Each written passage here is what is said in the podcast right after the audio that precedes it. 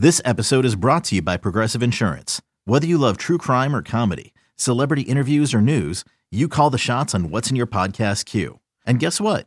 Now you can call them on your auto insurance too with the Name Your Price tool from Progressive. It works just the way it sounds. You tell Progressive how much you want to pay for car insurance, and they'll show you coverage options that fit your budget. Get your quote today at progressive.com to join the over 28 million drivers who trust Progressive. Progressive Casualty Insurance Company and Affiliates. Price and coverage match limited by state law. This is North North North, North South. North South. Hey everybody, Tim Kawakami here, broadcasting another North and South episode that we took last week off. The Dodgers did not take last week off. Uh, we have here my co-host from the Los Angeles Times, Dylan Hernandez. We will get to all the various Dodger unbelievable, luxurious, glamorous signings and press conferences and Dylan Hernandez moments. But uh, it's been hinted to me that for a show called North and South, we've been tilted heavily, heavily to the South into the start these episodes. That makes sense. It's Dylan's powerful personality. It just kind of takes over. Uh, there's a little piddly little Dodgers team that does stuff, but it's not that. It's Dylan. You're you're you, you are too much. You're too, too influential. You're an influencer. Uh, but we're gonna start, I think, with the North Side this time. There's still stuff going on in the Bay Area. Dylan, well, what what is on your mind that you want to grill me about with your uh, Northern California teams? Well, so listening to you talk about, you know, Brock Purdy, and I was thinking, hey, man, these guys are going to go to the Super Bowl. Tim believes in this guy. Uh, and then that happened uh, against Baltimore. Um, now, I, I, yeah, you're right. I, re- I, read your column in the Athletic. It seemed like you're kind of encouraged or optimistic. I think, given right the guy's character and stuff. And you know, uh, that said, w- what happened there? I mean, they just got they just got destroyed. They got smoked. They got smoked, and Purdy was like the main reason they got smoked. I mean, you can certainly explain, and Shanahan did the first interception was bad. He just misread it. You know, he was looking in the end zone. They would have scored any other way. They first I think it was first and goal at ten, uh, and he just tries to force it in. Kyle Hamilton knew what he was going to do and picked him off. That was bad. Then it just kind of kind of collapsed from there. Where a tip here, a tip there. Um, you know, that doesn't mean it's not Purdy's fault. He certainly was his fault for putting the ball in those dangerous areas, but it just kind of all you know what they you know just everything added up in, in kind of this larger picture thing uh, that he had voided almost for the entirety of his NFL career to that point. I think there's a lot of you know a lot of factors that came in. I did not expect this clearly. I don't think the 49ers expected this, but at some point Purdy was going to run into a defense that was just lined up perfectly to beat him. Uh, and and that doesn't mean it's just the scheme like doesn't mean like you know the Washington Commanders can just say hey, we're going to just copy what the Ravens did and that's it and maybe even the the dominant all powerful Rams can do this although maybe they can but it's the personnel it was nobody's got the Ravens combination of those two linebackers and that safety Kyle Hamilton uh, 49ers have those linebackers, but like nobody else, like the Rams don't invest in linebackers, the Eagles don't invest in linebackers, the Cowboys don't invest in off-ball linebackers. Micah Parsons is essentially, just, you know, he's an edge rusher, he's incredible, but he's not dropping down and taking away the slant pattern. Uh, with the Ravens playing exceptionally well, 49ers, you know, maybe, you know, a little off. They certainly weren't like, you know, at their highest revved up engine power, but that happens sometimes and it just kind of cascaded into everything added up, you know, to all one thing, you know, and it was all bad. Uh, you know, you can just say the greater point is is Purdy the guy when all things are gone, and you just say go get him, throw the ball thirty times in the in the second half and win the game. That that's not who he is, and and I don't think I've ever said he was, and I don't think the 49ers have ever really said he. What he is He's a guy who who plays the right angles, plays the right margins, and is going to play well um, when you have the you know leverage on a team, and he's going to get, you that leverage on the team. But when when pass rush is teeing off on him, and the offensive line isn't playing great, you know, again, the offense, 49ers offensive line suffered some injuries. I think that's might be the larger issue here. Is you know if, if Trent Williams isn't 100, percent if they lose another, you know, if they, they're down a guard, like that could be problematic because this thing really depends on the offensive line getting run lanes for Christian McCaffrey and, and, blocking well for Purdy, and then having the threat of the run to make sure that Purdy has time to throw. I just think is yeah, all these things kind of added up, it's like all the things added up in their benefit against the Eagles, against the Cowboys. Like we've seen these this happen in their favor. The flood happened against them for the first time this season. Browns a little bit, but the Browns wasn't like this. Um, and uh, the uh, you know people at Kerr was asking me yesterday, like, what was the mood of that locker room? What was it like afterwards? Like it was really matter of fact. You know, again, maybe they're looking whistling past the graveyard. I don't think so. They're like, yeah, you know what, this happens. Brock's played incredible for his entire career. This was not an incredible game. They weren't saying like it's due to happen, but they're like, yeah, you know what? It's been incredible what he's been doing. This was a, this was a bad one, and he's going to bounce back from it. There really wasn't even like a like you know sometimes you can tell when players are like grasping for stuff, right? Like they're hoping it's true. Maybe sometimes with Garoppolo it was kind of like that. And then again, I always end up comparing Purdy favorably to Garoppolo, and I praise Garoppolo a lot, but he certainly had some weaknesses, but he had strengths too. And I think Purdy's got those. The toughness, I think the way he handled himself afterwards uh, was real solid. Uh, wasn't the Mac Jones, you know, kind of finger pointing in a subtle or not so subtle way. It wasn't. We've seen it from other quarterbacks, uh, and we'll see. Uh, I just think it was th- all these things combining at one time, all at once on national TV. But it doesn't mean that one game means more than any others, unless they fit, play the Ravens in the Super Bowl. And then, you know, we'll, we'll have to figure that one out because the Ravens seem to have a formula with some really good players. Um, I think it's like, again, way worse than I would have thought.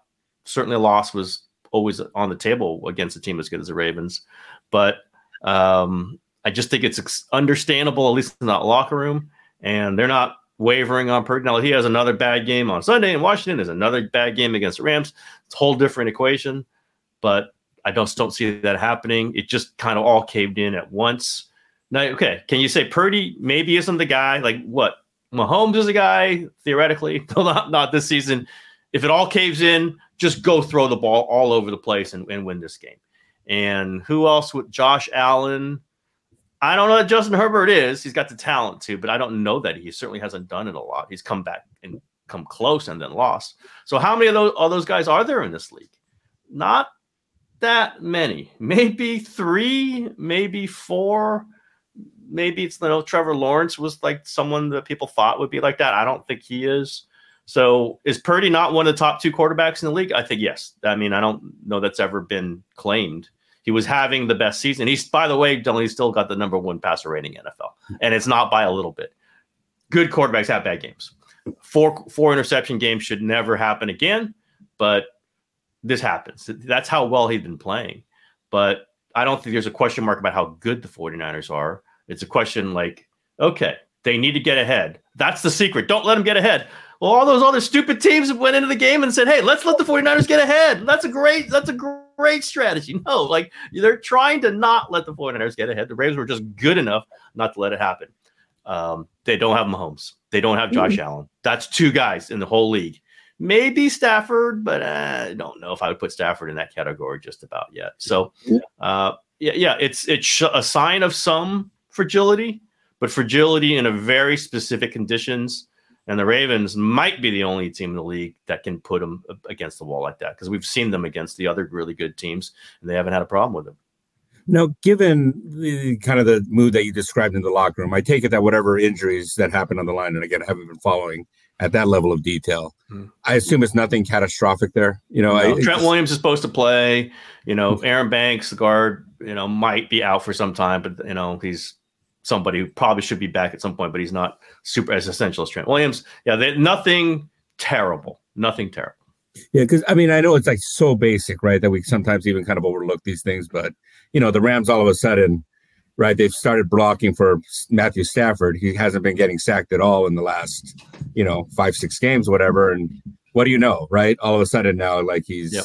and they got a running back. they got a real reception at all, right? Yeah. Now all of a sudden there's like a running game, and they actually look like a real football team. So, you know, I kind of do right, especially you play a team like Baltimore, you're short on the line. There are going to be some issues there. So, yeah, like I mean, said, is, is yeah, I think it's like maybe it was a question whether Brock Purdy maybe is a guy who could be the John Elway, right? And just like, I'm going to pull this out no matter what. And I think in some games he might be able to. Hasn't done it this in his career. I understand those numbers, but he's not that guy. Like I'm just going to drive it through the defense. I don't care what they're doing. I want to throw it to Deebo right here, and it's just going to that, that he might not be.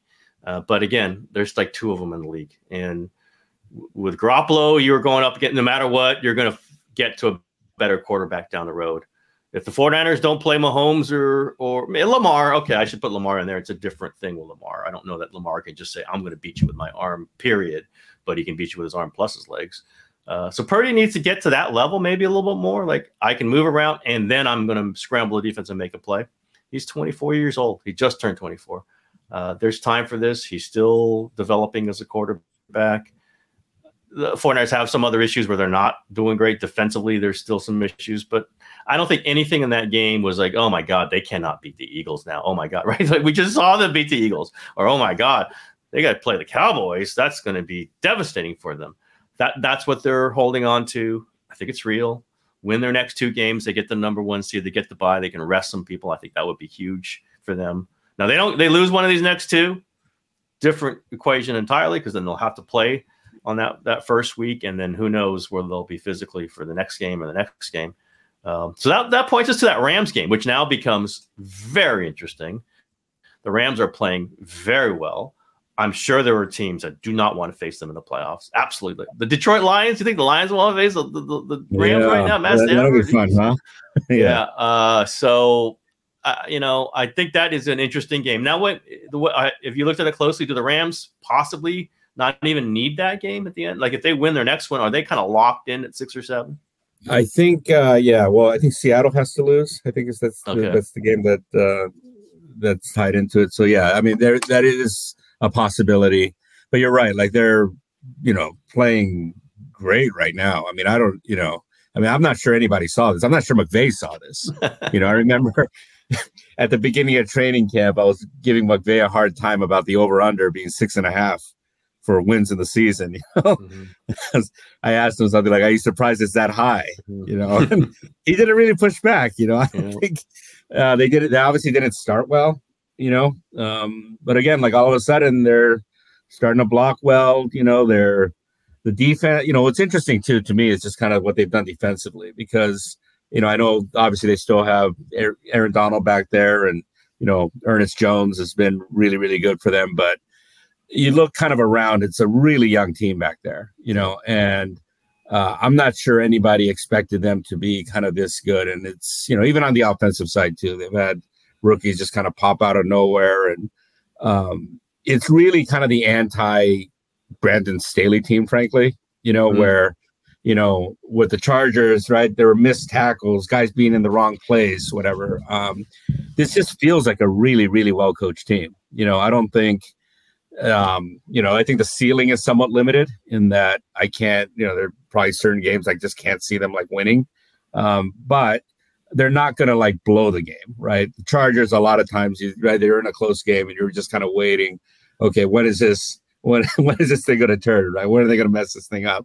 You don't get that thing with the Rams, you know. And I think that, uh, right, again, you know, you, one good thing about having a young team, there's a lot of enthusiasm there. It kind of momentum kind of starts to build. I think, you know, Stafford probably came into the season with some question marks in terms of like man, there's so many young guys around me. You know, there were obviously reports that they were trying to deal him over the offseason.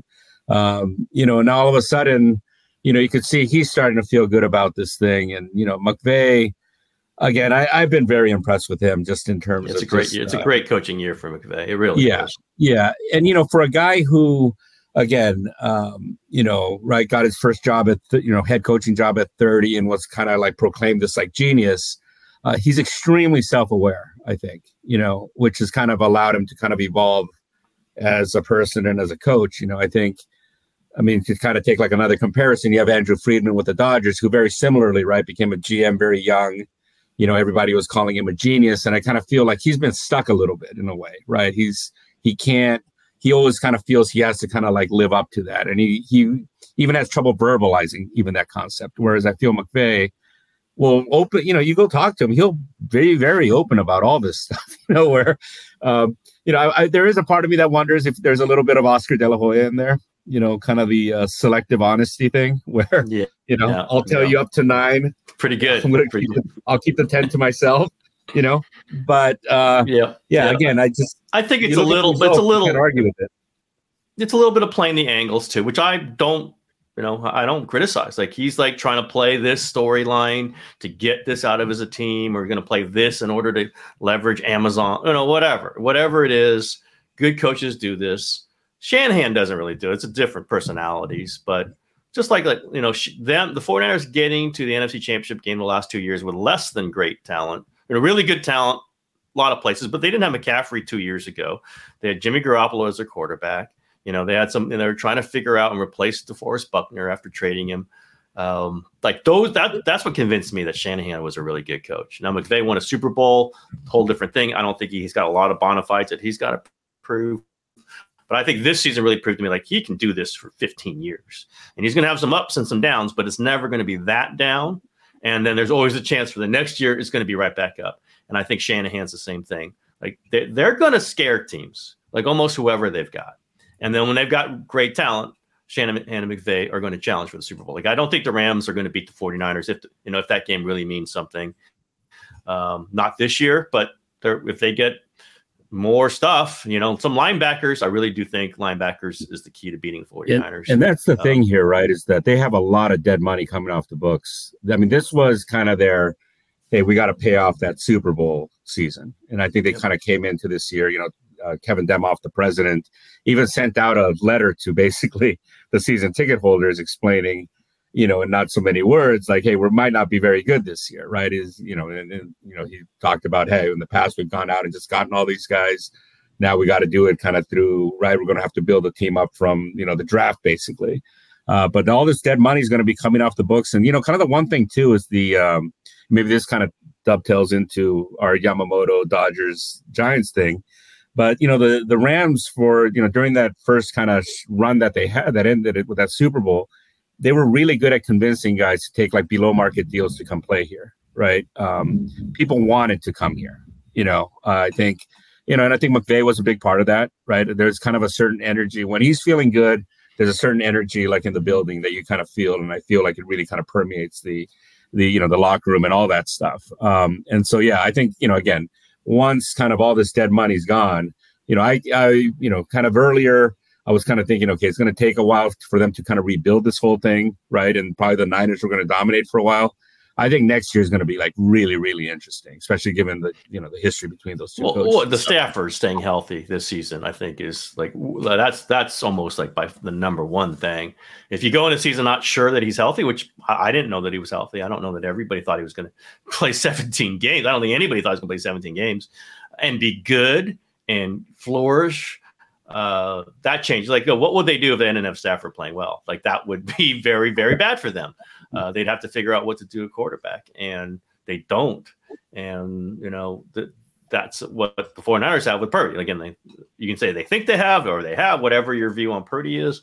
I think they got it, uh, and what that can do for their caps, you know, situation down the road. They really have a, a nice issue, nice situation with that, given that he's making the minimum. All those things.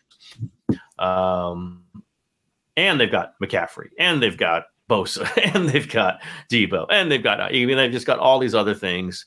I think the story for them remains the same. They got the quarterback that they think that that was that's what really came through. Maybe I'm meandering into this is that Nick Bosa is the, he's like the moral conscious. Well, maybe moral is a bad word, but like he's the, the foundation of what they really think.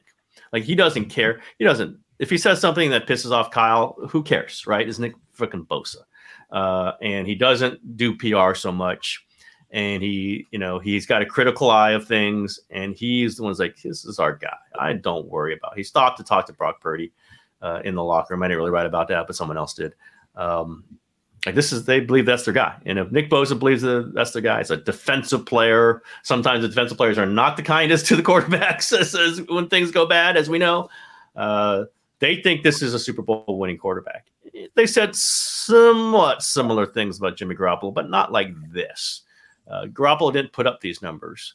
So that's what I push back a little bit with Purdy. Is like, if you say this proves that he's not that good, then what the hell was the Eagles game? Then what the hell was the Cowboys game? And what the hell were all these other games? They all count the same, right? In the standings. Just because you watched on national TV does not mean it's three times the other ones, or just because it's the last thing you saw. Okay, let's see what the numbers, how it all falls out. But, but Mahomes had a terrible game, right? Terrible game against the Raiders. Not his fault. Maybe some of the picks were, but like Josh Allen has had terrible games. You can't find the perfect quarterback. Does not exist. Tom Brady in 2007 only happened one time. Uh, Joe Montana in you know 80, 88 or 89 only happened one time. Like these quarterbacks are under such a microscope that we can't just say that one game is everything, or else then what the hell are you talking about every other week? Because those weeks got to count too. So we'll see. Um, but yeah, I think the Rams game is going to be. You going to come up for that one, Dylan? I'm going to see you up here for. Yeah, one might be Plaschke.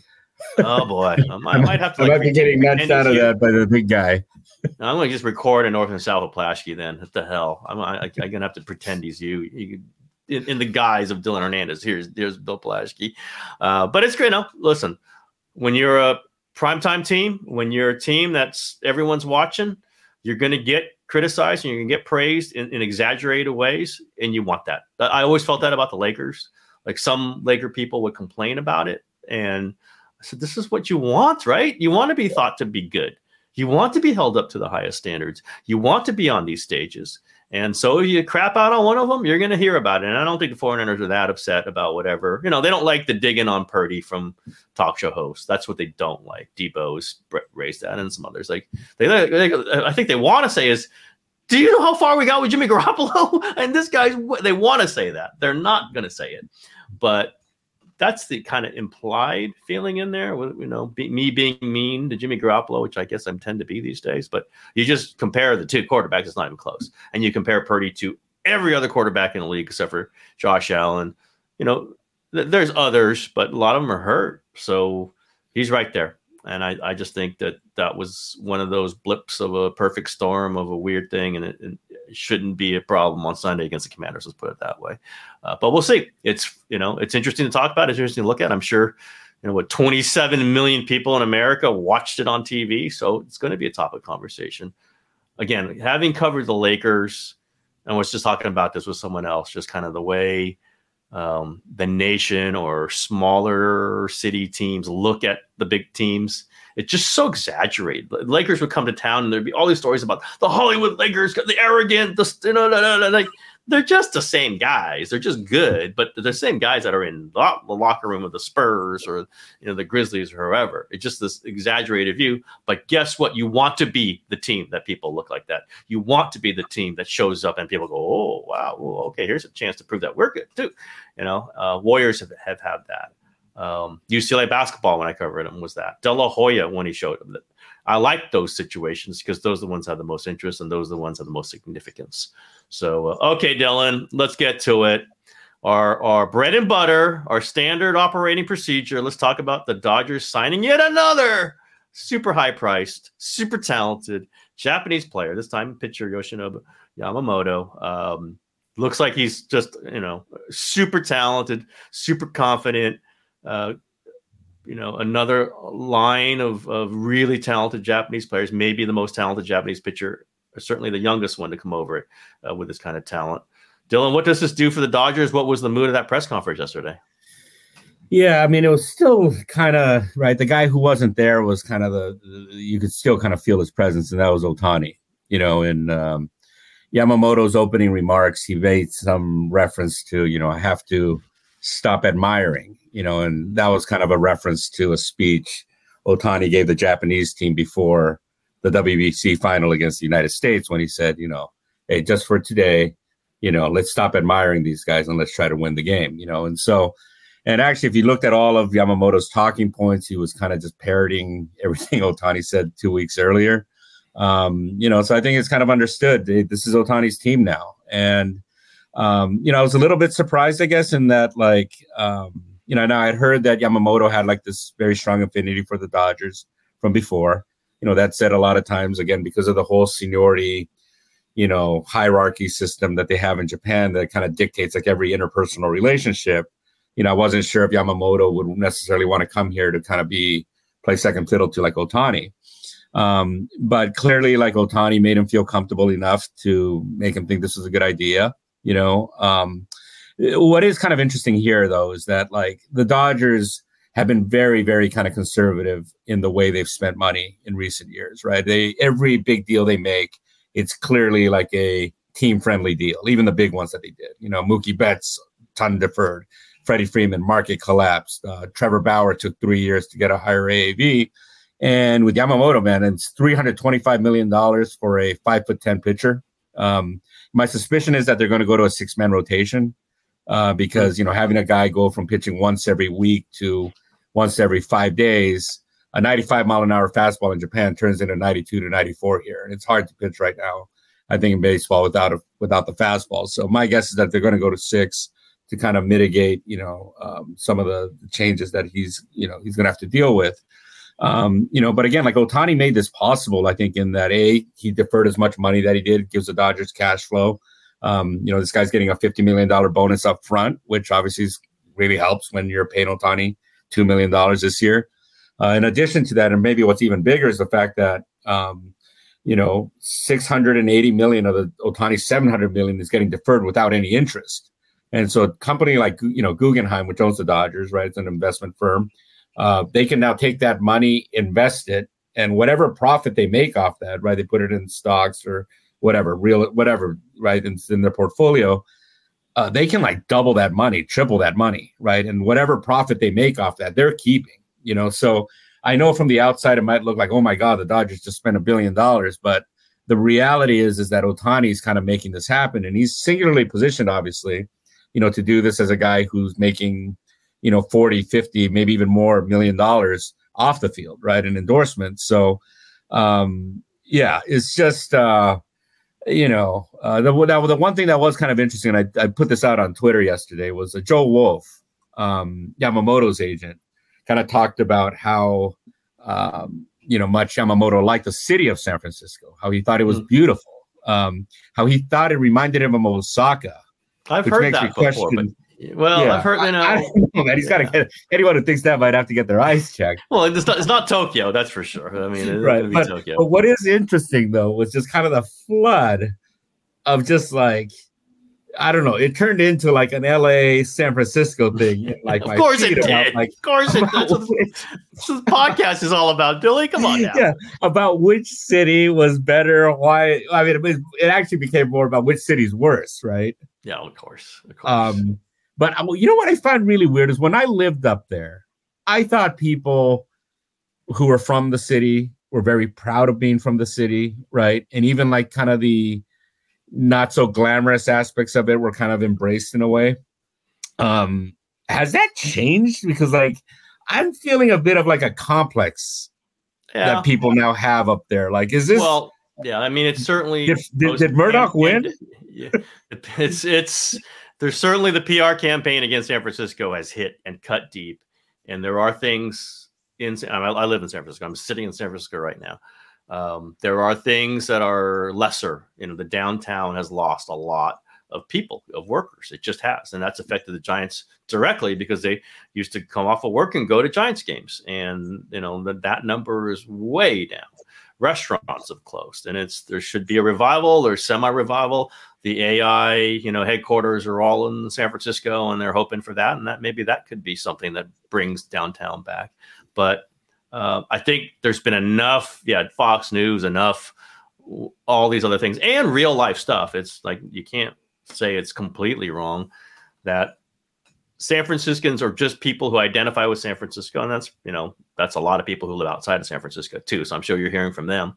Um, are sensitive to because they understand that there's some stuff to it the fact that Buster Posey mentioned it to, to Baggarly, which I had no problem with because that perception is something, you know, Posey's somebody who grew up in the South, comes plays for the Giants, never leaves the Giants, retires, goes back home to Atlanta suburbs, and then guess what? Comes back to San Francisco and says, "I want to be part of this." So that's a strong story. That, that's a, uh, you know, that that's something that people in San Francisco want. It should want to hear, not not anything other than that.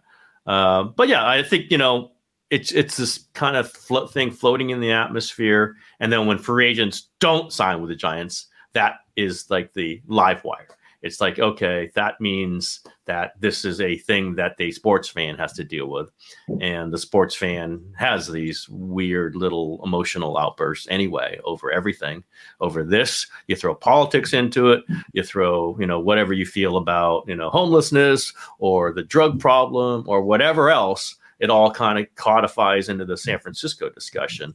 So, but you know, I, think Baggarly did a great job saying, you know, there's problems in LA. I mean, Skid Row, we both know is a major problem. There are other issues throughout LA, which is just bigger and broader and, and has so many different pockets to it.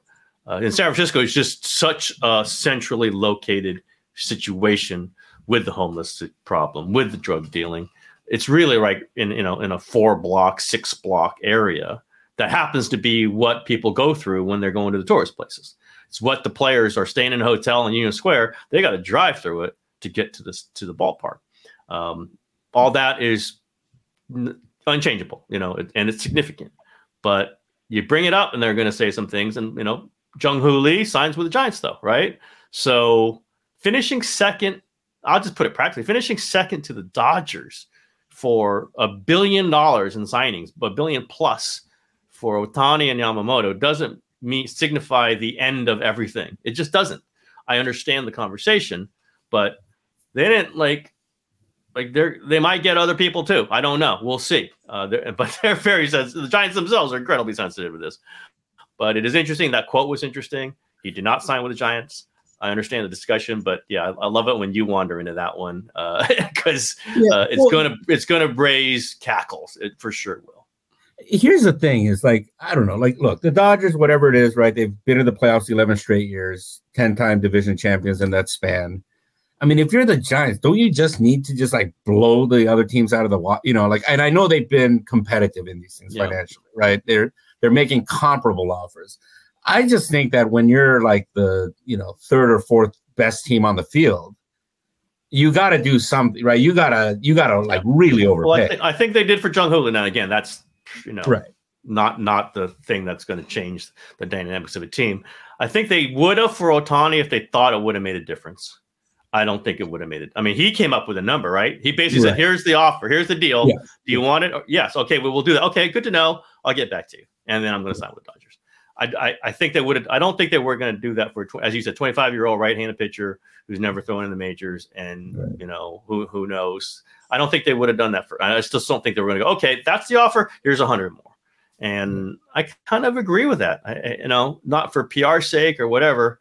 I I kind of agree. Like that wasn't the guy to do it for. Bryce Harper. Yeah, I, I, that I yeah, that I agree with. Yeah, yeah and that was actually what I was going to go back to Harper. Yeah, Bryce Harper, exactly. you know, would have been the guy to do it for. Judge, I think they would have done it for Judge. I think they did do it for Judge. Frankly, I think they had the highest offer, the real offer on the table, and he didn't wasn't going to sign with them. He was going to go back. To, he just wanted the Yankees to get at that number.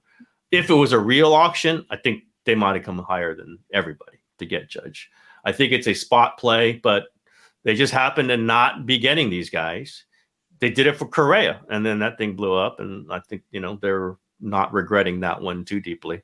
Um, it just hasn't been the right moment for these guys. You know, you get the accumulation of them, then you end up where they are, and you're desperate for a star. And we'll see how it goes. But it, it is playing into that. There's a lot of angst. There's a lot, you know, frustration. We hear it every day. Farhan Zaidi is kind of dealing with this. He's in a weird spot because he doesn't want to be paying for these free agents. That's not his thinking at all. His team is to build it another way. I want to get back to one thing you said that really struck me. You said that Yamamoto's probably they're probably going to go to a six man rotation. We don't know that, but makes sense to me. But is that worth? That's what 180 innings, maybe 175 innings for for this contract. And then what's he? What, what are they going to do in the playoffs? Still, he, that means he's going to pitch uh, game one and game five, and that's it. Uh, yeah. Isn't there some practical weirdness to do, to, to, there, to deal there with? Is. Now, I would. Here's the thing, though, right? Is that they? It's not just him. It's they got Tyler Glasnow, who is like never healthy, right? Yeah. Uh, they got Walker Buehler coming back from Tommy John. Uh, Ohtani will be rejoining the rotation in theory next year. Um, I just think that if there is a circum, like, look, I don't like this this six man thing. I'm kind of more of a, you know, hey, give you know, I mean, I right the last like 15 years here, we've been watching Clayton Kershaw hand him the ball, you know, hey, go throw your seven, eight innings, and you know, we, you don't really worry about anything else. Um, but I do think that this is kind of where you would have to kind of do that. You know, I've talked to executives from other teams who have said, you know, and it's funny because Yamamoto's market has like really exploded in the last like year, right? I, I just think the it wasn't so much like what he did as much as I think that's the the finances and the right with all the gambling money coming in and hmm. stuff. At least like certain teams are more comfortable. And again, Otani's just printing money for the Dodgers. But even you know, I think last year people are viewing him as a 125, 150 million dollar pitcher. I remember talking to executives from different teams who were saying, "Yeah, you know what? If we get him, you know, because obviously he's only five foot ten, right? And if we get him, um, you know, we would go to a six man rotation because you might as well, if you're going to invest that much money, you might as well get the guy that you paid for, you know. And again, I I go back to Kenta Maeda, who you know has been kind of a so-so major leaguer, you know, above average. Um, right, I think one year in the pandemic shortened season, finished second in Cy Young voting, but people forget how good Kenta Maeda was in mm-hmm. Japan. Mm-hmm. You know, mm-hmm. and Kenta Maeda used to be 95, 96, right? And like again, that's once a week with like a different baseball that's easier to grip. Um, you know, I think that these teams feel more comfortable investing in Japanese players because now all the you know they all have the uh, what is it the, the Hawkeye system and they have mm. TrackMan equipped in every um, ballpark, so you know they can see all the data and the spin rates and all that type of stuff, and so they're pretty comfortable that like hey this is probably going to hold up. But again, they're I think they're kind of getting lost in this data sometimes and kind of forgetting like well there's like this one like very obvious thing that everybody has complained about that has come over right even guys as big as right. There have been some really big, physically big Japanese guys coming over here. Ohtani's a big guy. Darvish is a good big guy. Uh, Kuroda is a pretty big guy. Tanaka is a pretty big guy, and they all talk about kind of adjusting to kind of pitching every five days. So, you know, again, yeah, and is it is that worth three hundred twenty five million? I don't. I mean, to me, that's an ace, right? That's that's Gerrit Cole mm-hmm. money. That's yep. and you don't go to a six man rotation if you have Gerrit Cole, but you know, again, I don't think this 325 is a real 325 either in the sense that this is like Otani generated yeah. revenue. Yeah.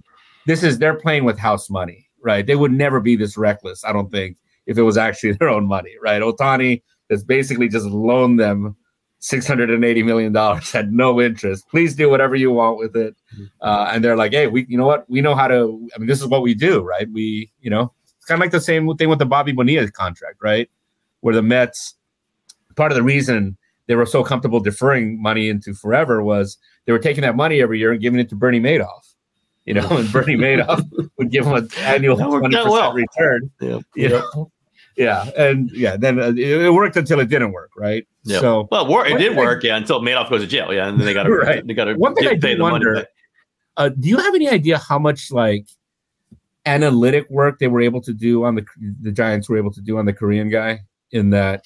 Again, like in Japan, you know, there's yeah. at least like a certain amount of data that makes them because that feels like a big, big leap. Yeah, from, I from think again, I don't know for sure. I think the World Baseball Classic was huge. Hmm. Uh, I think Jung Hoo, what he was in the World Baseball Classic. I think yeah, they, they, like they wanted to see the matchups against the other top guys, uh, and they liked it. And they did scout him in Korea. Uh, they were the number one team. I heard that all along. Like they are so in on him. But you hear that a lot, right? And doesn't always lead to getting the guy. Like they were in. They were there with their guys. Uh, the GM Pete Putila flies out there for his goodbye game where he's on a broken ankle and just waves to the crowd. Like they were in on him. Boras, like that that was they, they got a pretty good relationship with Boras. Uh, and that's after the Correa thing blows up. But people, oh no, Scott Boras is no longer going to trust him. Like you pay him the right enough money, Scott Boras is going to be just fine.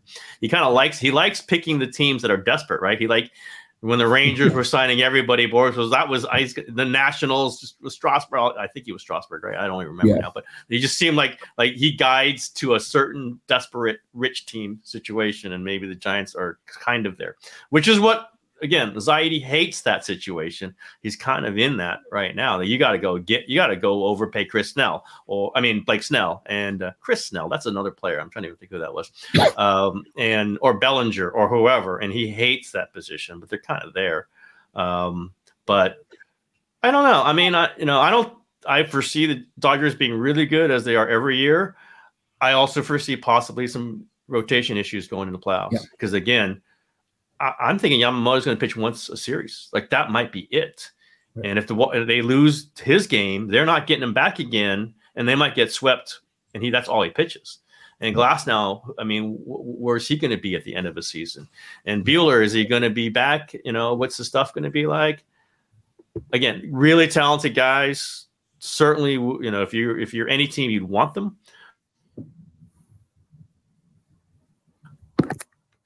But there's some real weirdness there, you know. And I don't know, Logan Webb is probably is guys are any of those guys, but you get a huge game.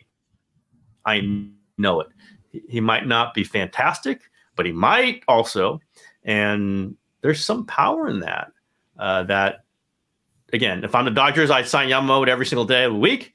But six man rotation would have me scared a little bit. It would definitely like. So I'm getting 104. You know, I'm sorry, I'm getting 140 innings out of this guy. That's that's you know, and and what if he's tired at the end of 140? You know, and the stuff isn't as good. You know, we saw we've seen that happen with Darvish, right? In the World Series, where Darvish was done in the in the World Series. Um, I don't know. I'm just throwing it out there. Uh, I, I, think one thing I will point out, you were all over like the five year difference with Ohtani and Yamamoto might be the key thing. Like if there were two years difference, maybe Yamamoto does not come to this because it's it's too much of the same kind of era of player. Being five years might have been the perfect interval where yeah. he's can defer to him, but also still have his own thing. Another potential problem, again, only with great teams, so all this stuff, it's Otani's team. This is it. Oh my God, look what he's doing. Da, da, da, da, da. He let them sign Yamamoto and maybe sign. What does Mookie Betts and Freddie Freeman think about all this? Yeah, I think again, you know, I, I think I mentioned this before. It's kind of a clubhouse of like independent contractors who come in. You know, yeah. there really kind of is no there there. Um, which again is why you know they had to sign Jason Heyward to come back to you know they're paying him nine million dollars basically uh, you know, in theory to platoon, but I think a lot of it also has to do with his role in the clubhouse, you know, and so um, I don't think it's going to be. I think it's going to be kind of a weird clubhouse a little bit, you know. Obviously, yeah, now you're adding like an entirely new language. I mean, as it is, these teams tend to kind of split up along the Spanish English lines, right? Mm-hmm. And now you're kind of adding like another language there with you know even though it's only two guys. I mean yamamoto showed up with his entire team yesterday by the way. Mm-hmm. his chef was at the press conference. So um, yeah, yeah. I bring i bring my chef to most things too so I should, yeah. You know so i think um, it, it's going to be like a little bit different but it isn't anything that like uh, even when they won the world series i don't think it was a particularly like super tight knit you know they win because they're they're deeper than everybody else. Uh, you know, when the series they win, it's just because they're better, right? And when they've lost, it's just because they haven't had the pitching. And I, I agree with you. I still think, you know, you ask me right now, are they the favorites in the National League? I'd probably still say the Braves. Hmm. You know, um, Phillies are pretty good too. Phillies are pretty good too. You know, I think the difference between this year, you know, going into this coming season and in this past season is that though I think with the Dodgers, you kind of looked at that pitching and you were like, okay, there's no way they're going to get to the World Series. They just don't have the pitching mm-hmm. to get there, right? It's impossible. Whereas now you can see that path at least, right? Now, um, given how much money they're spending, I think the floor is uncomfortably low, right? Because you can see again, how about if Yamamoto turns into Kenta Maeda and Glasnow gets hurt and Buehler doesn't come back? Um, you know, now all of a sudden you're kind of back to where you were last year, you know, um, and I don't discount that possibility at all. Uh, they have at least created a pathway to the World Series, though, which is something they didn't have. You know, it's, it's very, very expensive pathway billion dollars. Not sure anybody else would spend no that problem. much just, no just problem. for the, you know. But uh, I think this is what the fans here wanted, though. You know, I think there's been some frustration here, just because you know it kind of has felt like okay, they're not right. They're never going to push their chips into the middle of the table to kind of make that move, right? That granted could set them back, but is necessary to win. Um, you know, they, they've kind of refrained from making that move. And again, Otani has just kind of, there's a new Otani economy here, right? And I think that, again, it, they're playing with house money now. So, you know, I, I didn't mind the Glasnow trade. I know people, some dog, right, the really in the weeds people are like, oh my God, he gave up five years of Ryan Pepiot. And it's like, we still don't know if this guy's any good or not. I didn't mind the trade. I minded the, I mean, I looked at that deal. It's like, man, five years, 135 million for a guy who's made 21, right? His 21 starts are a career high. That's a lot of money for a lot of uncertainty. But, you know, they think they can manage it. And again, my guess is they're going to be looking at a six man rotation. I think they've been waiting to do it. They're very much, they pride themselves in look how different we are. You know, mm-hmm. look how smart we are. I think that front office thinks they, and I think they really believe this in the core, in the, their heart of hearts, that they affect the outcomes of games directly. Oh, you know, man, it's not you just, can tell. Yeah, Yeah. right. So this is totally up their alley. So I, I see the six man rotation coming, and frankly, it's going to hit a lot of teams. I think that you know probably don't have that that ace now. And I mean, how many of those guys are even out there in baseball right now? Yeah, I mean, look You at know. how many went over 200 innings. That's like three. Right. Uh, yeah. So I mean, Gerrit Cole, everybody Logan else- Webb, yeah, yeah, Logan Webb, and like I, one other guy I think went over 200 innings last last season. It's just 180 is a lot now. Right. Yeah. Uh, and like, wasn't there a year where Nolan Ryan like threw 330 innings? Some like it's a number that you just can't imagine now. Uh, uh, we're going long. I just want to throw one thing that struck me this morning. I was thinking about this podcast. Try to talk a little Warriors. The Warriors right now are just a little bit like the Lakers. I think last season, going into the trade deadline, where Hmm. they got some jumbled pieces. Yeah. Where you have like this could work, that could work, this could work, but it doesn't all work really well together. They've got the aging superstar like LeBron with Steph Curry. You know, that's about as one to one as you're going to get in this era. Uh, and they don't have the Anthony Davis, but they got, you know, with Draymond, whatever, the Clay. Like they got to do some things. And I don't know they can be as aggressive as Rob Pelinka was last year. I don't know that they need to be that aggressive, but they need to make some moves. Like I wrote about it this morning. Like it's Wiggins and Kuminga. Can they can they fit together? But what's behind the scenes is like I think a lot of people on, that team just honestly think it might be one or the other, and we might have to pick one and trade the other, unless they can pl- play really well together, and they have they played terribly uh, this season together in, in not a ton of minutes. And like the Lakers were kind of there, like we got these things that we don't really know, and can we figure out a way to get, you know, elevate Reaves in the rotation and figure out to get some more defensive players and Rui Hachimura and Jarred Vanderbilt and all these other things they did. Warriors need to do something like that. And I think they know it. And they got some Yeah. time before it. But there was a Laker like kind of dying days of this great player, and it doesn't quite fit. But wh- what does fit? Who's available? Do we invest more money in this player, or do we come off of that player? And I think the Lakers might do some more themselves too. I, mean, yeah, that's the thing is I actually think they're Russ. closer to. I think they're closer to the Lakers this year, right? 'Cause Mhm. like last year, they just sucked. I mean, they had to. Yeah. Yeah, Pelinka had to push his chips in the middle of the table, right? There, that was not an option. Right now, they kind of got this problem with like they either can't shoot, depending on what type of lineup they're throwing out there. They either can't shoot or they can't rebound, right? Or play defense. So like this last game, they went out and you know they they they moved um, um, you know D'Angelo Russell to the bench, started Vanderbilt, had LeBron at the point. It was kind of more you know uh, a defensive team, but then now you have Reddish and Vanderbilt on the court, two guys who can't shoot, yeah. and so right they That's got amazing. Like, Reddish was a shooter at shooter at Duke, and now he's a like a straight D guy. It's amazing. how yeah guys in the NBA are very different players than they are in college, even the top level of college. Yeah. But you know, and kind of at you know, we, I mean, we talked about this. I believe it was in the first episode of this, right? The whole LeBron thing. I mean, he's looking old now, right? Mhm. I think the the minutes and then the high level that he was playing at, all, all of that, the effort he gave in the in season tournament, it's all kind of starting to catch up now. So he's not there to bail him out, right? And I think that again, the Lakers are kind of in this position too, where they have these pieces that don't quite mix. Uh, you know, if I were to put a gun to my head and ask me what I think they're going to do, I think it's going to be Russell's going to be the guy out, Oh, he's right? Because yeah. yeah, because he just kind of doesn't. It's almost kind of like having like a James Harden type guy, right? He plays at his own rhythm, and you know, there's good that comes with that, and there's bad that comes with it, right? And you know, I do think that I'm not sure how he's quite mixed. You know, I think in that locker room right now, there might be some finger pointing that's kind of directed more at him. You know, uh, whether that's fair or not, that's kind of the reality of that situation. And so, yeah, he's going to be probably the guy out. They're going to have to again. They're going to have to get shooters though, um, you know, because right now, you know, kind of like with the Warriors, you could see them. You know, again, they're right. Their old aging guy carries them. They can win any game, uh, but it becomes hard to count on those guys when you know at this point in their careers, night after night. January is tough on older players. I've seen this time and again. Shaquille sometimes we just take January's off. It's tough because you, you hit, you know, you have the initial run of the first 25, 30 games to kind of get you going, 35 games. And then you hit January and you're looking ahead to the trade deadline. You're looking ahead to the stretch run, but January is the dog days.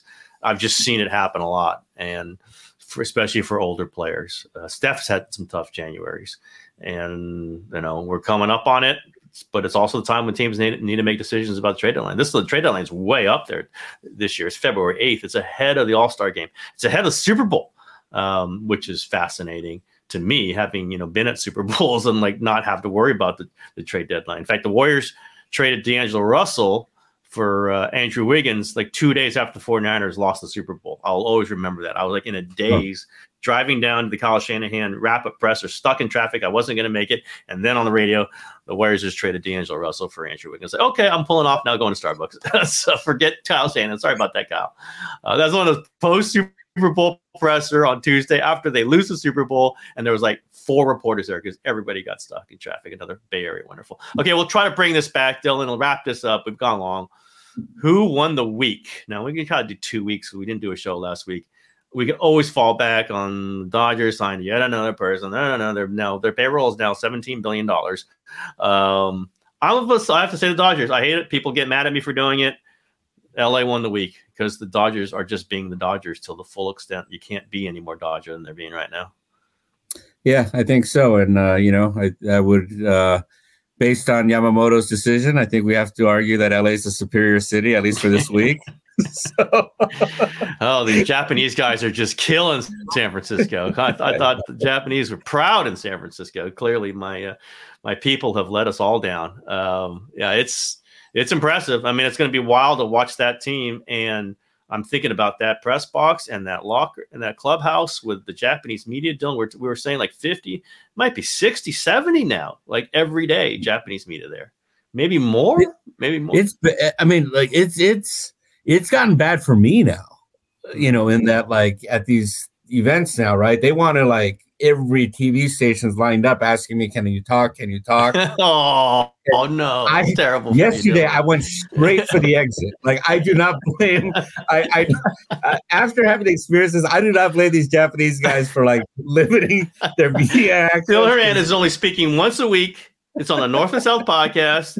He will speak once in Japanese and once in English, and that's it. No more. Well, you could get on one of those shows and promote North and South Dylan. You could do that. Right. One of those shows. I get asked to do nothing, and all I do is promote this show. It's all I do. Uh, but I, I it's like it. This is tough on me. This is tough on me. That's all that well, matters, man. Dylan Hernandez won the week. It was just a Dylan Hernandez every week. You dominate things. You, you keep getting the bigger players and I sit here and well, what are we going to do in the rub, you know, the rubble of the situation of LA pulling everybody? But we got the 49ers to talk about. We got a, we got a few other things we can we can make do. All right, everybody. Uh, on that, on the Dylan Hernandez uh, in demand note, we will end the show. Say goodbye, again, Dylan. All right, see you guys. That's show for today.